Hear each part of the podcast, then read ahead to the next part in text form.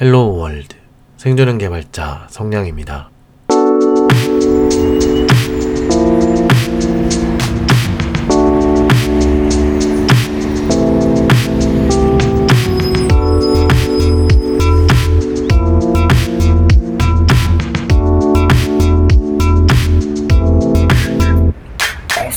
반갑습니다. 성령의 불친절한 코딩 이야기 42회 방송입니다. 비교적 최근에 제가 관심이 가서 다뤄보고 싶은 이야기들이 참 많이 나오고 있습니다. 스타트업의 투자 위축이 시작된 것도 있고요. 구글의 in-app 결제 정책 강화에 반발하던 카카오가 결국 outlink를 삭제하고 물러선 것도 있고요. 구글의 인공지능 대화형 언어 모델인 LaMDA가 자의식을 가졌다는 구글 엔지니어의 고백도 좀 시끄러웠습니다. Golang과 Kotlin의 인기가 치솟고 있는 것도 있고요. 애플 CEO인 팀 쿡이 코딩 교육 의무화 의견을 내는 것도 그렇고 재미난 게 참 많아 보입니다.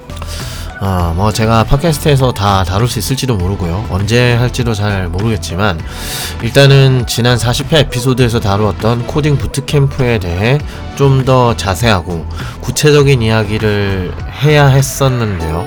어, 해야 했었는데 제가 공지 에피소드에서 잠깐 언급드린 대로 요즘 제가 여름철 장마철로 인해 컨디션이 완전 꽝이고요. 바쁜 시기가 막 지나가서 완전 넉다운된 상태라 진행을 전혀 못하고 있다가 청취자분께서 또 친히 메일을 주셔서 코딩 부트캠프에 대한 사연과 질문을 주셨기 때문에 이것만큼은 일단 해야겠다 하고 마음을 먹어서요. 무거운 몸을 일으켜서 이번 에피소드를 일단 먼저 진행해 보려고 합니다. 이번 에피소드는 전체적으로 제가 떠들 내용이 많아서 다소 말하는 속도가 좀 빨라질 것 같으니 양해해 주시고요. 뭐 어떤 분은 제가 너무 느릿느릿 말하는 게 답답해서 2, 3배속으로 들으신다고 하시던데요. 아무튼 보내주신 내용을 팟캐스트에서 소개해드리는 것도 허락해 주셨기 때문에 우선 그 내용부터 다뤄보겠습니다. 생존형 개발자 성량의 불친절한 코딩 이야기는 애플 팟캐스트, 구글 팟캐스트, 오디오 클립, 팟빵, FLO, 그리고 유튜브에서 제공되고 있습니다. 방송과 관련된 의견과 질문은 방송 플랫폼별 댓글 혹은 방송 소개에 명시된 이메일이나 Linktree에 등록된 서비스를 통해 보내주시면 감사하겠습니다.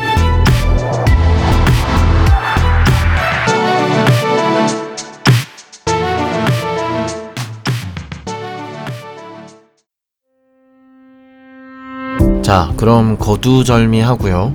사연과 질문 주신 내용을 먼저 한번 쭉 읽어보겠습니다. 내용이 그렇게 짧진 않고요. 비슷한 궁금점이 있는 분들도 계실 수 있으니까 잘 들어보시면 어떨까 싶습니다. 읽어보겠습니다. 안녕하세요 성령님. 팟캐스트로 청취하고 있는 한 구독자입니다. 일단 이렇게 좋은 컨텐츠를 제공해 주셔서 정말 감사합니다. 저는 비전공자이며 코딩 업계를 공부하고 싶은데 인문계열 전문학교의 학점은행제 학사 출신이라 해당 업계에 대한 정보가 하나도 없었습니다. 주변에 관련 업계 아는 사람도 없어요.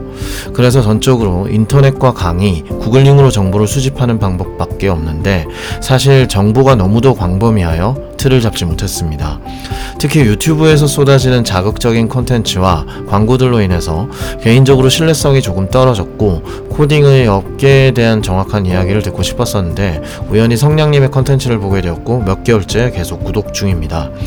backend, frontend 등 전문대부터 대졸까지 다양한 소비자층을 중점으로 나눈 것도 그렇고 언어 선택에 있어서도 전반적인 history부터 업계 현황까지 얘기해 주셔서 정말 많은 도움을 받고 있어요. 성량님 덕분에 저는 용기를 내어 방통대 편입 원서를 넣었고 언어 선택에도 도움이 되었습니다. 감사합니다. 마침 bootcamp에 대해서 문의를 넣고 싶었었는데 지난달에 관련 컨텐츠가 올라와서 기쁘게 들었습니다. 다만 저는 bootcamp에 가고자 마음을 먹었고 언어 선택도 되어 있는 상태라 조금 더 구체적인 부트캠프 질문을 하고자 합니다. 추후 관련 에피소드 업데이트 시 같이 참고하여 답변 주시면 너무 좋을 것 같습니다. 저는 K라고 불러주시면 좋을 것 같고 그 외에 외에 모든 사연은 공개되어도 상관없습니다. 일단 저는 30대 초반으로 인문계열 출신이지만 코딩 쪽에 관심이 있어서 학점은행제 인강으로도 스스로 테스트를 해보았고 재미를 느꼈습니다. 어, 인강으로 수강하셨던 과목들을 적어주셨었는데요. 네트워크, 마이크로 프로세서 등의 강의를 들었다고 하십니다. 그 외에 정보 처리 기사도 기존 직장과 병행하여 공부해 보았는데 필기를 붙었고 과목 자체가 흥미로웠어요. 그래서 본격적으로 이 업계를 공부하고 싶다는 생각이 들었습니다. 물론 코딩과 전혀 무관한 직업이라는 건 알지만 일단 해보자는 마음이 큽니다. 제가 선택한 언어는 업계에서 가장 널리 쓰이고 있는 Java이며 backend 쪽으로 가려고 합니다. 어, 이렇게까지 써주시고 나셔서 그 다음에 질문을 번호로 매기셔서 주셨는데요. 아, 완전 훌륭합니다. 전 이렇게 번호로 정리해 주시는 게 되게 보기가 좋더라고요. 읽어보겠습니다. 1번. 국비 지원과 부트캠프 중에서 저는 국비 지원이 업계에서 조금 뒤처진다는 이야기를 보았고 너무 과거형 skill이다 라고 적어주셨네요. bootcamp에서 쓰이는 skill이 조금 더 trendy하다는 이야기를 들었습니다. 실제 현업에서도 국비 출신과 부트캠프 출신이 적응하기까지 차이가 있는지 궁금합니다. 일단 개인 역량 차이가 크겠지만 유튜브에서도 국비 그리고 bootcamp의 관련 장단점 컨텐츠가 쟁쟁하더라고요. 그 다음 2번. 부트캠프에 가고 싶은 마음이 큰데 제가 가고 싶은 부트캠프 코스는 기본적으로 선행학습이 되어야 합니다. 저는 모든 부트캠프의 코스를 확인해서 가고 싶은 곳은 리스트업을 해두었습니다. 특히 기본적으로 HTML, CSS 등의 지식을 갖추고 있어야 하며 자바의 정석 예습은 필수로 해야 한다 라는 이야기를 모았습니다. 그 외 스프링도 예습 필수다 등의 이야기도 들으셨던 것 같아요. 부트캠프에 지원 시 대략 어느 정도의 지식이 있어야 코스를 따라갈 수 있는지 궁금합니다. 부트캠프 모집 요강마다 다르지만 대략적인 것이 궁금합니다. 3번 부트캠프를 지원하기 위해서 현재 저는 기본 지식을 쌓기 위해 독학을 하려고 합니다. 하지만 부트캠프에 지원하려면 기터브 업데이트 등이 되어 있어야 할 것 같습니다. 뭔가 꾸준히 공부했다는 걸 보여주기 위한 기터브 맞나요? 그런데 문제는 부트캠프에 붙기 위한 기본 공부 코스부터 잡기가 어려워요. 아무 지식이 없는 상태인데 클론 코딩을 먼저 하고자 하는데 프로그래밍을 먼저 해야 하는지 자바 등의 언어부터 공부해야 하는지 감이 오지 않습니다. 현재 인프런, 유데미 인강도 결제해 두었는데 도무지 틀이 잡히지 않습니다. 그 다음 4번 부트캠프는 국비와 다르게 조금 더 기본기가 갖춰진 사람들을 뽑는 것 같아요. 제가 가고 싶어 하는 코스는 노베이스보다는 조금 더 스키업된 사람들을 원합니다. 어떠한 역량을 기반으로 지원자를 뽑을 것 같은지도 알 수 있을까요? 부트캠프를 위한 공부를 위해 오래도록 독학하는 게 맞는 건지 이게 시간 낭비가 아닐지 감이 잘 잡히지가 않아 이렇게 많은 질문을 드립니다. 부트캠프에 대해서 고민하시는 분이 많을 것 같아 제가 고려하고 있는 부분도 같이 문의드립니다. 성령님께서 부트캠프 업계 현황도 말씀해 주신다고 하셔서 이렇게 긴 문의를 드려요. 주변에 코딩 쪽을 하는 분이 없기도 하고 30대 나이인지라 솔직히 유행에 휩쓸려 무모한 도전이라는 이야기도 있습니다. 하지만 기존 업무를 그만두고 퇴직금을 전부 bootcamp에 넣을 수도 있을 만큼 저는 커리어 전환이 절실합니다. 이렇게 정말 고민이 많은데 너무 잘 듣고 있습니다. 더운 날씨에 건강 조심하시고 에피소드 업데이트 시 같이 답변해 주시면 감사하겠습니다. 좋은 하루 보내세요. 자, 보내주신 메일 내용은 일단 여기까지입니다. 어, 다른 청취자분들께서는 어떻게 들리셨는지 잘 모르겠네요. 일단 어, K님도 듣고 계실 것 같기는 한데요. 저는 개인적으로 K님이 정말 엄청난 의지와 행동력을 가지고 계시구나 싶은 느낌이 들었습니다. 어, 일단 메일 주신 내용에 하나하나 제가 생각하는 부분을 말씀드리기 전에 마지막에 말씀해 주셨던 내용에 대해 먼저 말씀을 드릴 거고요. 어, 미리 언급드렸던 대로 제 개인적인 의견이 이번에 좀 많이 들어갈 것 같습니다. 그리고 제 개인적인 의견이 절대적인 답은 당연히 아닐 테니까요. 그 부분을 염두해 주시면 좋을 것 같고요. 다만 메일로 말씀해 주신 대로 본래 학교 다니실 때의 전공과 현재 근무하고 계신 곳이 전혀 IT와 관련이 없으신 데다가 주변에 이런 이야기를 같이 나눌 지인도 아예 없으신 상태이기 때문에 제가 개인적인 감상으로라도 드리는 내용이 그래도 백지 상태에서 홀로 모든 것을 다 찾아보시고 결정하시는 것보다는 약간은 더 도움이 되지 않을까 하고 감히 생각해 봅니다. 원래는 이전 에피소드에서 공지 드릴 때 살짝 언급 드렸던 대로 메일을 한 줄 한 줄 읽으면서 느낀 감상이나 생각을 바로바로 드리려고 했었는데요. 그 40회 에피소드에서 그렇게 했었는데요. 아, 제가 사실 어제 녹음을 해보다가 그냥 대본을 조금이라도 준비하고 하는 게 낫겠다 싶어서 다시 작업했습니다. 이게 뭔가 라이브로 대본 없이 혼자 바로바로 말씀드리려고 하니까 녹음본을 편집하는 시간이 오히려 몇 배 더 들 것 같아서 그냥 평소 하던 방식과 비슷하게 했습니다. 제 한계인 것 같아요. 맨 마지막에 메일에 말씀 주셨던 주변에 코딩 쪽을 하는 분이 없기도 하고 30대 나이인지라 솔직히 유행에 휩쓸려 무모한 도전이라는 이야기도 있습니다. 하지만 기존 업무를 그만두고 퇴직금을 전부 부트캠프에 넣을 수도 있을 만큼 저는 커리어 전환이 절실합니다. 어, 이 부분이 아마 메일로 연락을 주게 되신 궁극적인 목적이 아닐까 싶은데요.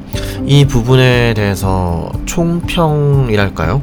제 의견을 드리자면 30대 나이시고요. 유행에 휩쓸려 무모한 도전이라는 이야기를 주변 지인분이 이야기하신 건지 온라인상에서 돌아다니는 어떤 컨텐츠나 의견을 보신 건지는 잘 모르겠지만요.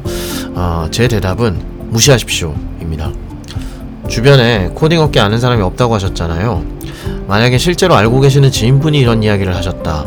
그럼 들어줄 가치도 없는 이야기입니다. 그 업계를 모르는데 어떻게 조언이 되겠어요? 제가 보기에는요, 30대 나이는 일단 상관없고요. 전공, 비전공도 상관없습니다. 학력적인 부분도 요구치가 낮아지는 추세이기 때문에 그런 부분에서는 저는 걱정이 하나도 안 됩니다. 오히려 지금 메일에 써주신 내용으로 짐작해 본다면 K님은 의지가 있으시고요. 행동력도 있으시고 적성도 어느 정도 맞아떨어지시는 것 같기 때문에 소프트웨어 쪽으로 커리어 전환, career shift가 가능하실 거라고 저는 매우 강하게 확신에 가까운 생각이 듭니다. 그리고 또 하나, 대부분의 사람들은 지금 현재 상태에서 다른 방향으로 나아가기를 두려워하고요. 의심을 너무 많이 가지기 때문에 선뜻 못 움직이는 경우가 정말 많고요. 그게 자기 자신의 선택에만 영향을 주는 게 아니라 비슷한 상황에 처해 있거나 자기와 비슷한 급이라고 여기는 주변 사람들에게도 영향을 줍니다. 남 잘 되는 꼴 못 본다 라면 좀 더 직관적인 표현이 아닐까 싶네요. 어, 저는 이걸 개인적으로 자꾸 주변을 오염시킨다 라는 표현을 좀 거칠게 쓰는 편인데요. 그리고 저 자신도 아는 분을 제 못된 생각으로 오염시키지 않게 하려고 노력을 많이 하는 편이긴 합니다. 물론 정말 걱정하는 분도 있긴 하시겠지만요. 그게 부모님이 아니라 친구, 회사 동료, 이런 느낌의 지인이시잖아요. 그런 사람들은요, 내가 아는 지인이 그렇게 커리어 전환을 해서 성공하는 것도 두려워하는 사람이 생각보다 무척 많습니다. 왜냐면, 그렇게 뭔가 변화를 주거나 성장하려는 사람을 옆에서 보고 있으면, 음, 좀 예쁘게 표현하자면요, 사람이 빛이 나거든요. 반짝반짝 빛이 느껴질 정도예요. 그리고 빛이 나면 그림자가 더 짙은 법이라서 가만히 있는 자기 모습이 비춰져서 진짜 굉장히 아프거든요. 물론 그렇다고 개발자 쪽이 그렇게 아름다운 업계는 아닙니다만 일단 여러 매체에서 보여지는 개발자가 현재는 핫해 보이는 분위기가 있는 건 기정사실이니까요.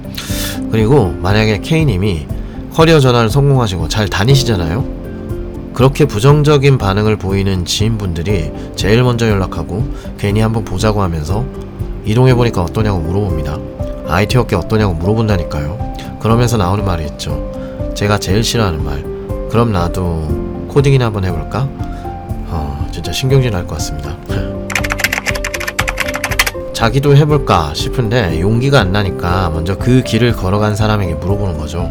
그런데 그렇게 하는 사람들은 대개는 못 움직여요. 변화는 자기가 스스로 직접 만들어 나가야 하는데 물론 누군가를 본받아서 움직이는 건 가능하죠. 와 나도 저렇게 해야지. 근데 야 그거 그냥 잠깐 유행이야. 30대 나이에 무슨 이런 식으로 남의 도전 자체를 부정적인 시각으로 바라보기 시작하는데 익숙한 사람들은요 애초에 깜냥이 안 되는 겁니다. 잠깐 멀리 하세요. 진짜 K님을 위하는 지인이라면 너 정말 의지가 대단하다. 꼭 잘 됐으면 좋겠다. 이런 식으로 응원이 들어와야죠. 그리고 솔직히 그렇게 주변에서 응원해줘도 career shift 자체가 쉽지 않은 것도 사실입니다 어, 그리고 만약 그런 30대의 도전과 개발자 수요가 높은 게 유행이다 라는 의견을 온라인이나 여러 컨텐츠 등에서 보셨다면 제 생각엔 더더욱 귀담아 들을 필요가 없다고 생각합니다. 유튜브나 웹툰, 트위치 이런 플랫폼의 댓글이나 채팅을 보잖아요. 정말 한국에 이렇게 대단한 전문가들이 많았나 싶을 정도예요. 왜 그러냐면 그건 자기가 아는 컨텐츠니까 좀 덤벼볼 만한 컨텐츠니까 그런 겁니다. 진짜 어렵게 들어가거나 깊이 있는 이야기 하잖아요. 의견 못 내요. 대부분 이거 real, 동감, 응 나도 이런 거나 쓰게 됩니다. 단 1도 들어주실 필요 없어요. 솔직히 저는 개인적으로 그런 무료 플랫폼에 익숙해져 있는 세대분들께서 자기 의견이나 찬성, 반대와 같은 자신의 기호를 표시하는데 꺼리낌이 없다는 건 아주 좋은 현상이라고 생각합니다. 그리고 그런 것들을 가감없이 공개하는 분위기가 되니까 온 기업들의 평판이나 연봉 정보, 채용 진영 정보, 회사 문화 이런 게 서슴없이 다 노출되는 분위기가 만들어지고 그리고 실제로 그런 것들이 무서워서 회사들이 조금씩 바뀌고 있잖아요. 어디서 주어들은 이야기를 자신이 깊이 생각해서 내는 의견이라고 착각하는 사람들이 온라인상에 너무 많은 게 문제긴 합니다. 어쨌든 그런 말에 흔들리실 필요 없다라는 이야기를 일단 드리고 싶어요. 그래서 결론적으로는 제가 봤을 땐 전혀 문제 없습니다. 제가 K님의 성별은 모르지만 남성분이시건 여성분이시건 상관없이 30대 초반 나이시면 아무 문제 없이 준비하셔서 진입하실 수 있다고 저는 생각합니다. 그리고 또 하나 말씀드리고 싶은 내용은 어, 이 내용은 다소 제가 좀 편향적인 의견일 수도 있는데요. 제가 생각해 보았을 때 소프트웨어 개발자, 프로그래머의 수요와 입지가 올라가고 있는 이 현상은요. 유행이 아니라 시대적인 흐름이라고 저는 생각하는 편입니다. 거품이 좀 있어 보인다는 데에는 저도 일정 부분 동감합니다만 오히려 그렇기 때문에 최악의 경우를 따져본다고 해도요 개발자의 수요가 증가하고 몸값이 높아지는 지금 이 거품이 있을 때 더 빨리 잘 준비해서 움직이셔야 되지 않나 라고 생각되기도 해요 그러니까 걱정하지 마시고 달려드시면 될 것 같습니다 자, 그럼 마지막 내용을 보고 큰 범위에서 제가 느낀 점은 말씀을 드렸으니까요. 본문에 있는 내용과 직접 질문 주신 내용에 대해 좀 더 디테일하게 이야기해 보겠습니다.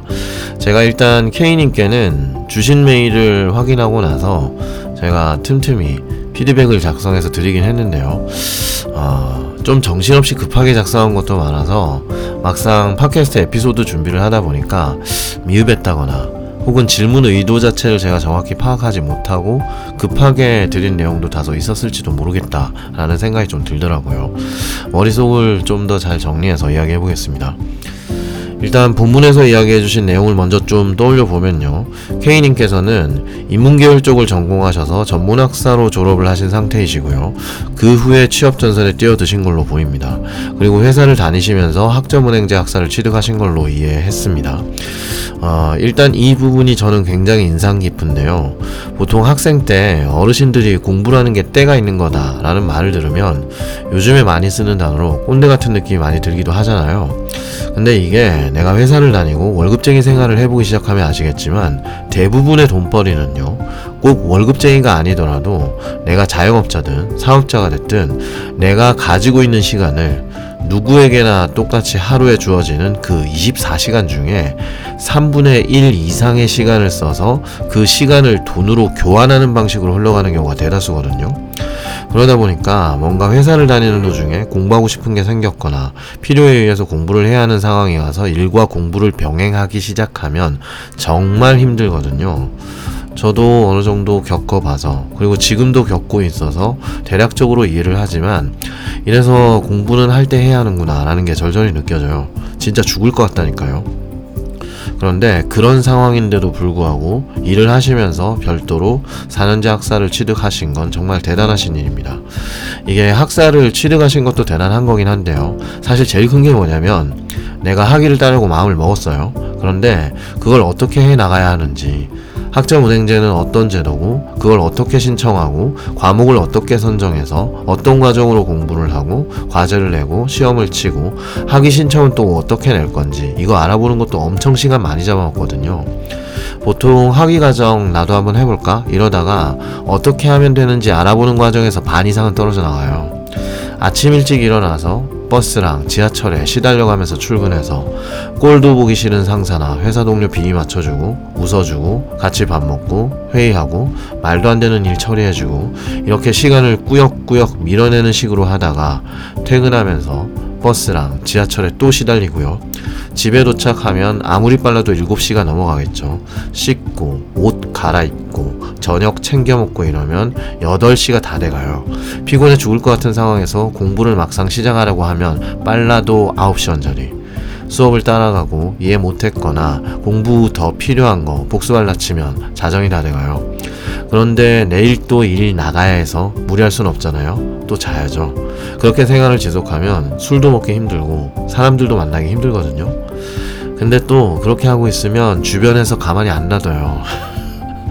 나이 먹고 공부한다고 하고 있으면 한동안은 엄청나게 태클 들어오고요. 놀자고 꼬시고 왜 안 나오냐고 그러고 지금 돈 벌고 있는데 또 뭘 하냐고 하여튼 주변에서 가만히 안 둬요. 진짜 진지하게 한 학기 정도의 기간 그러니까 반년 이상 계속 지속해서 하는 걸 보여주지 않으면 주변에서도 잘 안 도와주거든요. 진짜 엄청난 겁니다. 그리고 이런 부분이 제가 보았을 때는 K님께서 물론 앞으로 우여곡절이 있으시겠지만 커리어 전환이 충분히 가능하시다 생각되고요. 진입 이후에도 희망적이다라고 느껴지는 중요한 이유입니다. 일단 코딩 부트캠프를 가시잖아요. 기본 스케줄이 항상 최소 8시간 이상 잡혀요. 실제 먹고 자는 시간 빼고 다 투자해야 합니다. 완전 백지 상태의 비전공자분들이라면 그리고 두뇌 회전 속도가 조금씩 떨어지는 연령에 접어들고 있는 시기시라면 그렇게 시간 다 투자해도 시간이 모자라요. 코딩 부트캠프 과정 내 수업이나 강의 과정이 포함되어 있다고 해도요, 진도 나가는 속도가 진짜 엄청 빠르거든요. 그렇다고 하나하나 아주 자세히 떠먹여 주는 강의 자체를 코딩 부트캠프에서는 잘 진행 안 하는 편이다 보니까 이게 도대체 무슨 소리를 하는 거지? 인터넷 찾아보고 책 보고 다른 강의도 보고 하기도 바쁜데 또 뭐 체크하고 설문조사 하는 것도 해줘야 하고 과제가 나오거나 프로그래밍 해야 하는 걸로 부트캠프 관련자나 관리자분들이 계속 일정 관리하면서 계속 닥달하고요. 팀 프로젝트 걸리면 또 이런 사람 저런 사람 모이니까 인간적인 문제도 생기 겠죠. 커플이 생겼다가 그새 깨지고요. 누구는 젊은 혈기 못 참고 서로 싸우고 있고요. 누구는 정말 너무 못하고 멍청한 사람도 있고요. 도대체 이럴 거면 여기 왜 왔는지 싶은 의지 없는 애들이 나의 의지를 갉아먹고요. 또 누구는 혼자 너무 잘하는 애가 와서 쟤는 도대체 왜 취업 안 하고 여기 와서 나를 열등감에 빠지게 하는 거지? 라고 현자 타임을 불러일으키기도 합니다. 게다가 코로나 시대잖아요. 요즘 최근에 또 코로나 확진자 수가 많이 올라가고 있는데 어, 교육 쪽은 아직도 비대면 방식이 아직 유효하거든요. 그래서 비대면으로 뭔가 진행을 해야 된다 치면 집에 혼자서 내가 뭐 하는 건가 공부하는 느낌도 하나도 안 나고요. 불안하고요. 한낮에 집에 오득하니 혼자 밥 먹고 있으면 진짜 눈물이 다 난다고 해요.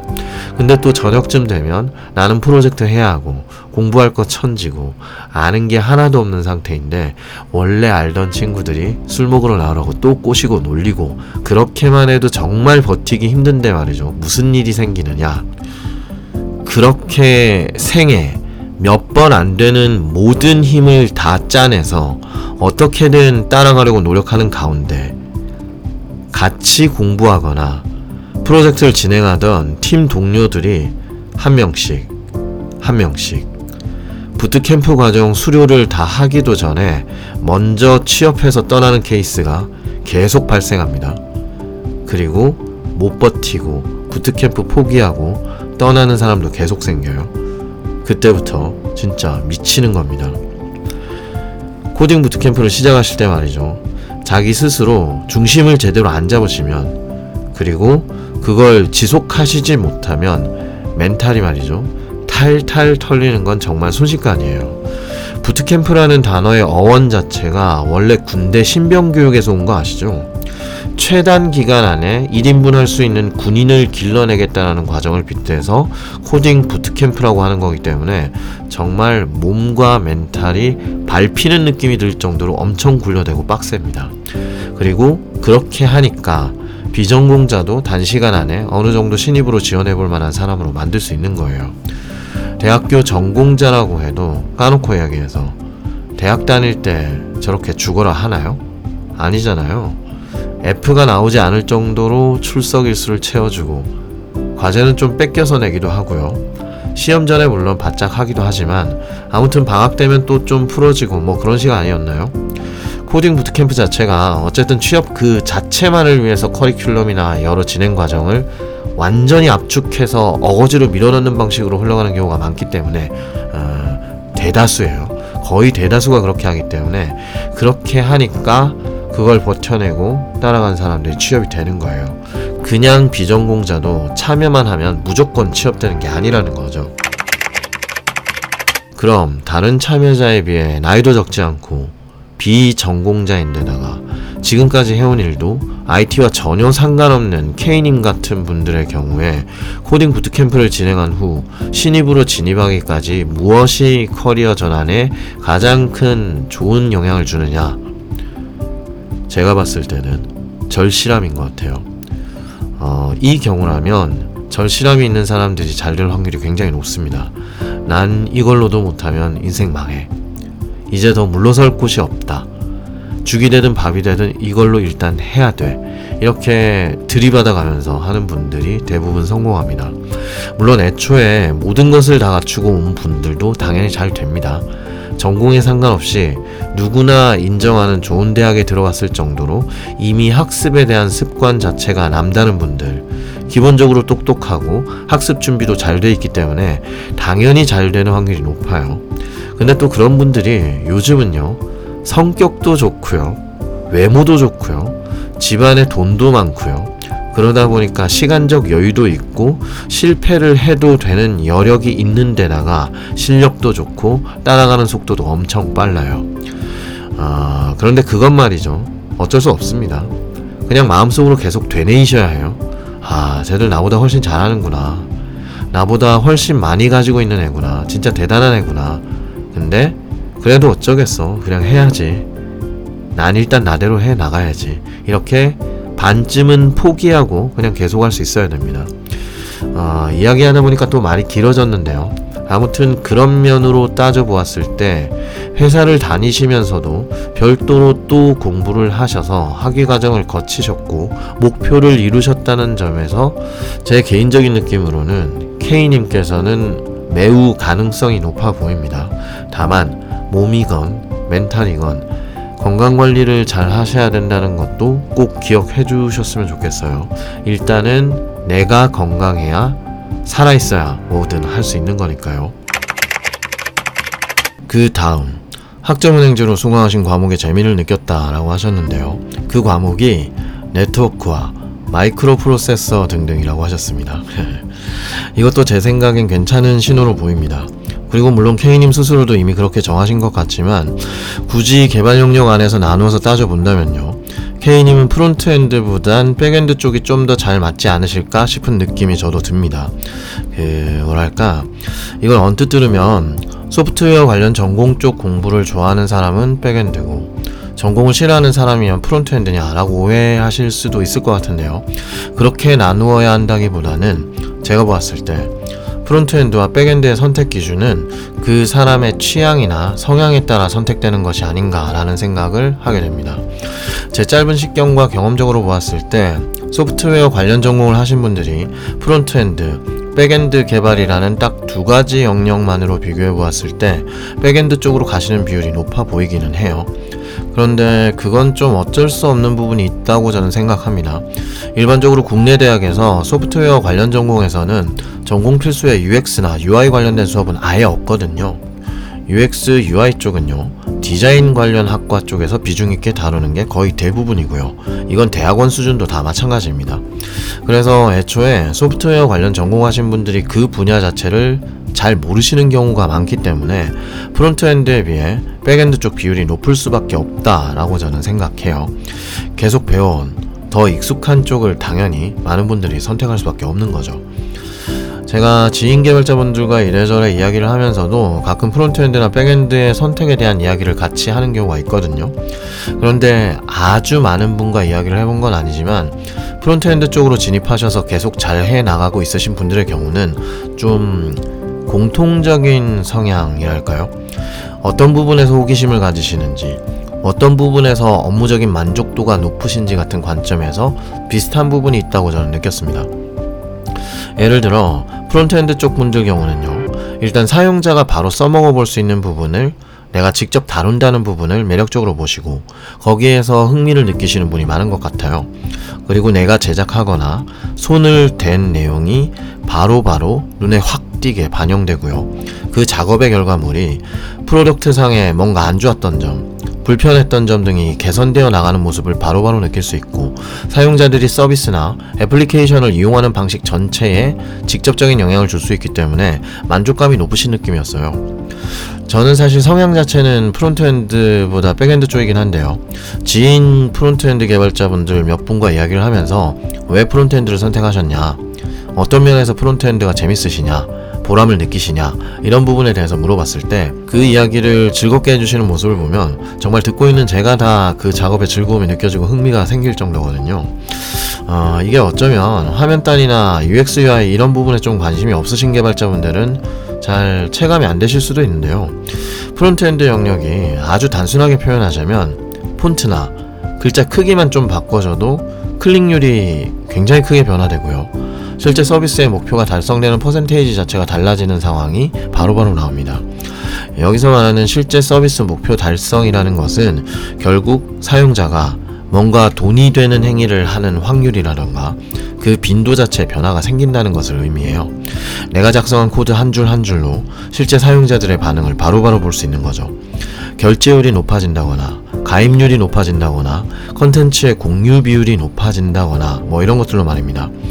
실제로 비즈니스 관점에서도 이 부분이 굉장히 중요하고 그렇기 때문에 이런 부분을 다루는 frontend 쪽 엔지니어 분들 입장에서는요 심장이 다 떨릴 정도로 두렵기도 하지만 굉장히 짜릿한 면이 있는 거죠. 스타트업들이 실제 서비스 운영이 개판인 곳이 허다해도 그걸 실시간으로 메꿔가면서 어떻게든 투자받아서 사업을 지속하고 사용자를 늘릴 수 있는 데에는요 frontend 영역이 절대적인 영향력을 발휘하는 경우가 굉장히 많습니다. 서비스나 애플리케이션이 안 예쁘잖아요. 사용이 조금이라도 불편하잖아요. 뭔가 있어 보이지 않잖아요. 그러면 사용자들이 사용 안 합니다. 사용자들의 눈이 점점 하늘의 대기권을 뚫고 나갈 정도로 계속 높아지고 있기 때문이에요. 그에 반해 backend 영역은요. 이건 약간 뭐랄까 이 표현이 좀 마음에 들지 않는 분이 있으실 수도 있을 것 같습니다.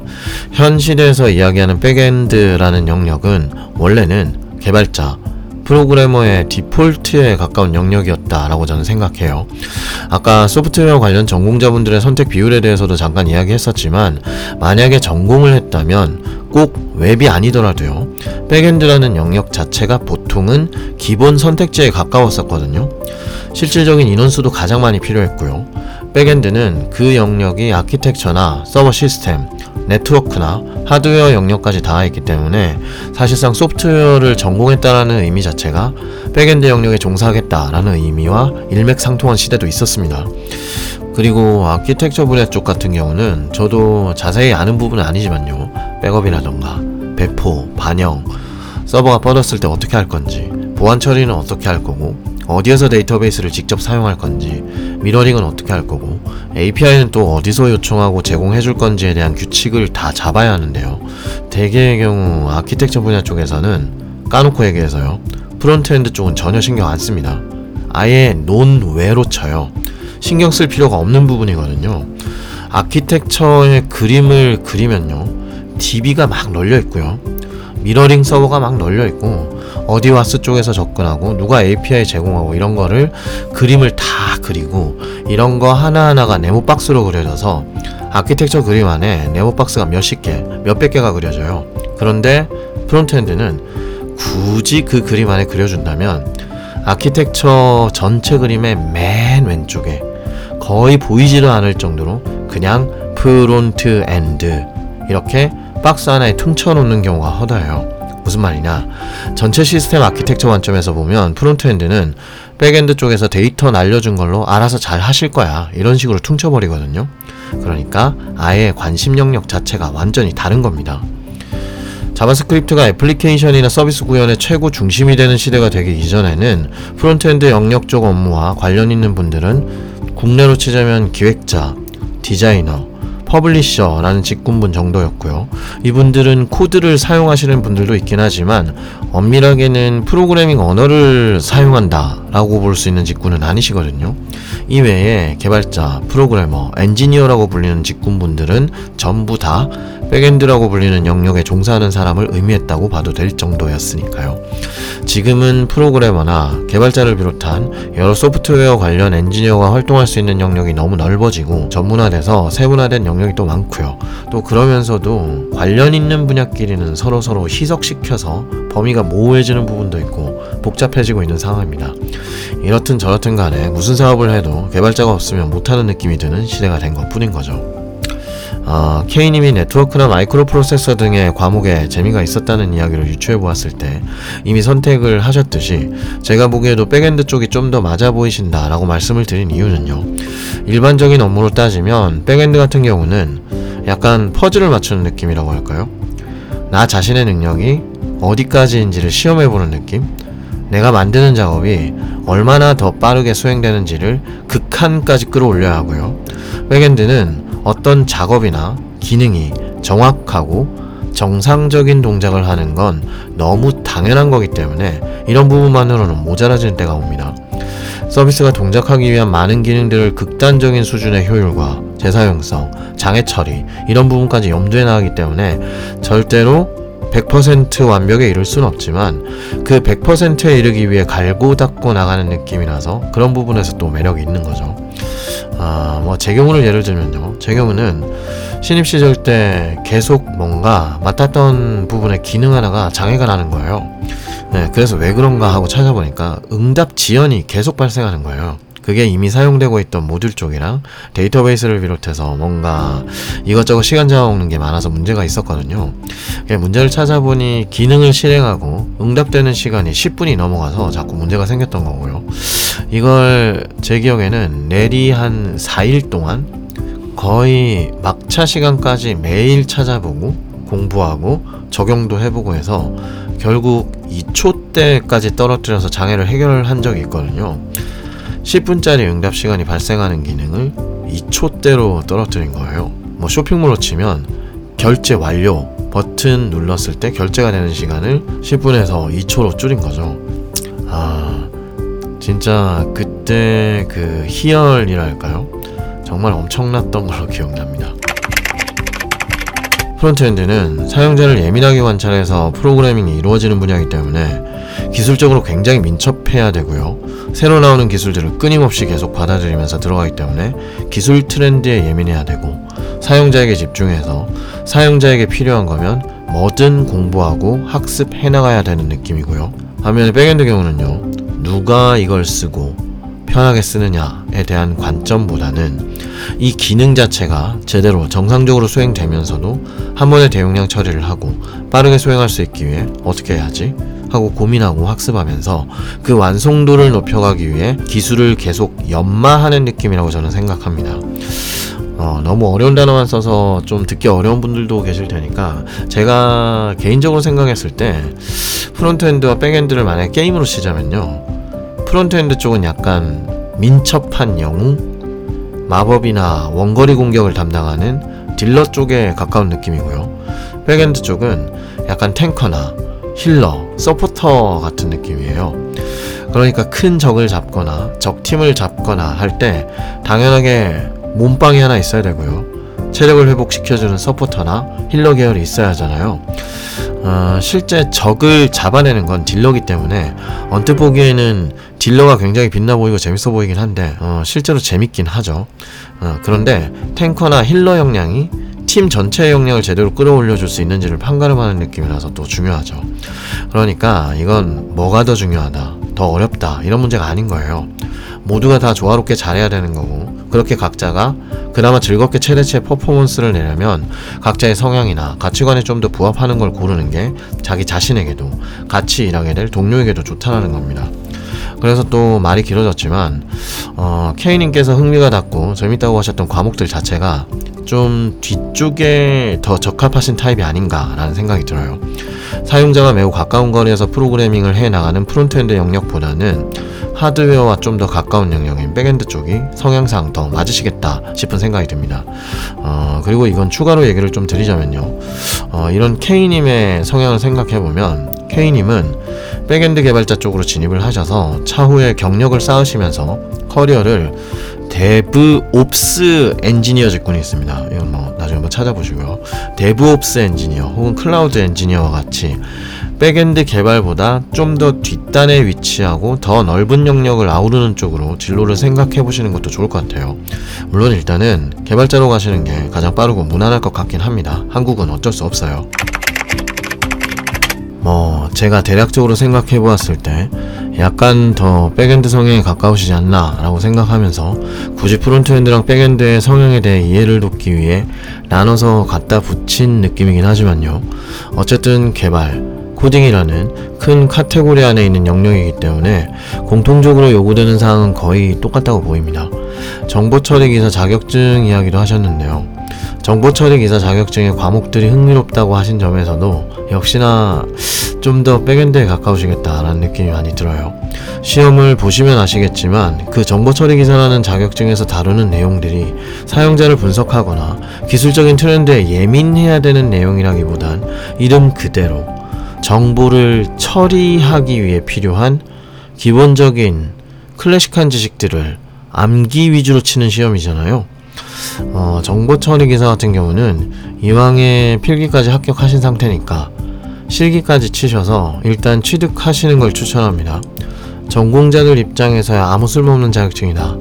누구나 다 따는 거다. 단 1도 필요 없는 시대다. 라고 표현하는데요. 뭐, 완전히 틀린 말은 아닌 것 같긴 한데요.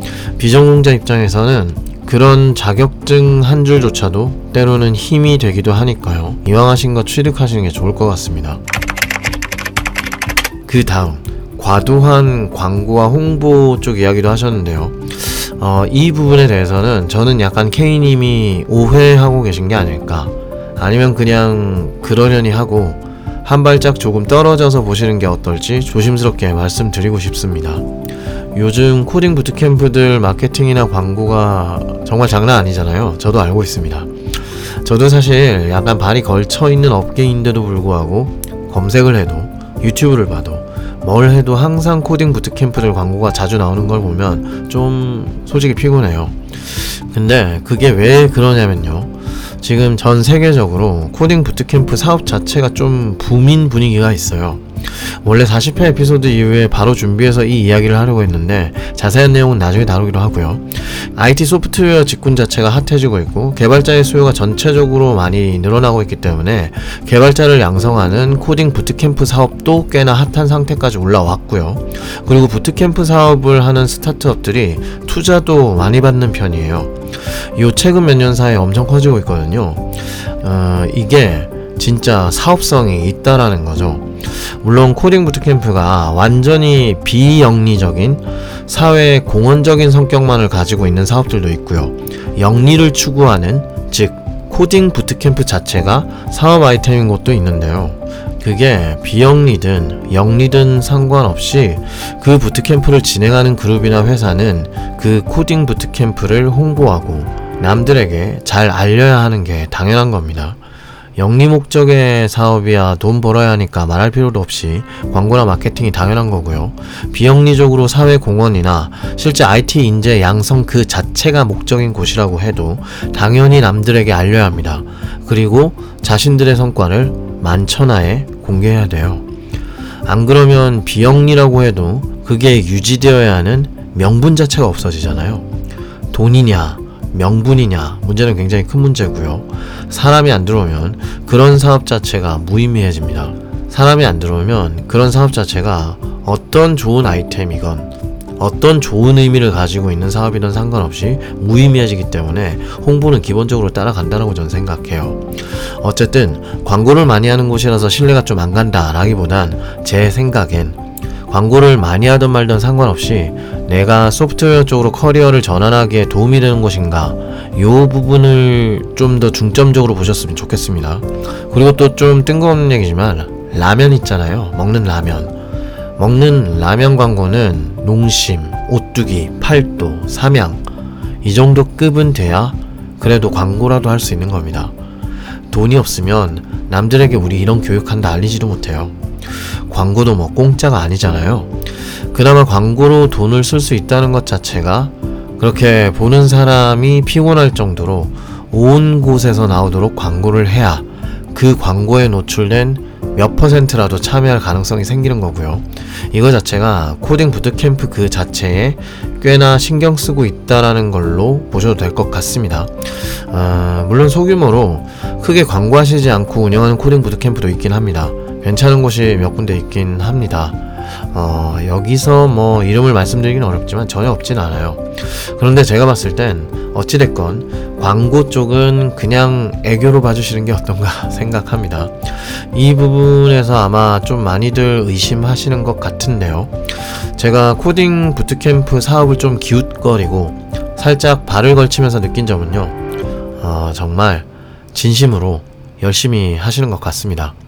그게 돈을 원하는 사업이든 어떤 정의를 가지고 명분을 원하시든 이미지 개선을 원하든 상관없이요.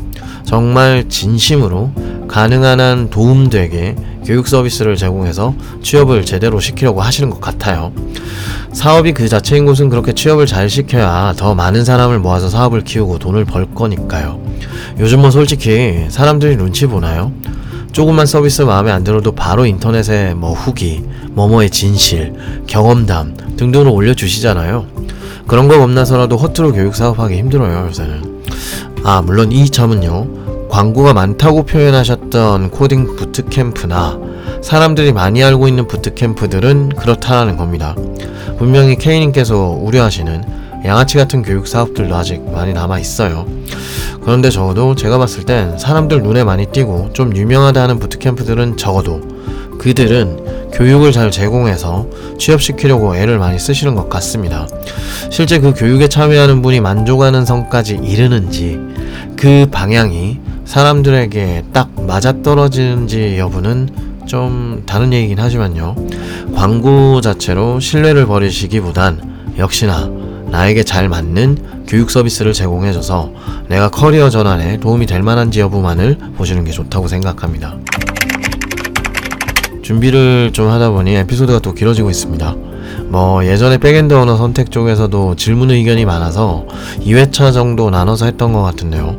이번 경우도 질문이 그렇게 짧은 편이 아니고 직접 또 알아보신 게 많아서 구체적으로 알려드려야 할 것 같은 상황이 좀 많다 보니까 약간 늘어지고 있는데요. 다음 에피소드에서는 추가로 K님께서 이야기해주신 내용들과 질문들에 대해서 제가 생각하는 바를 좀 더 이야기해 보겠습니다. 다음 에피소드 또 잘 준비해서 인사드리겠습니다. 성량의 불친절한 코딩 이야기였습니다. 감사합니다.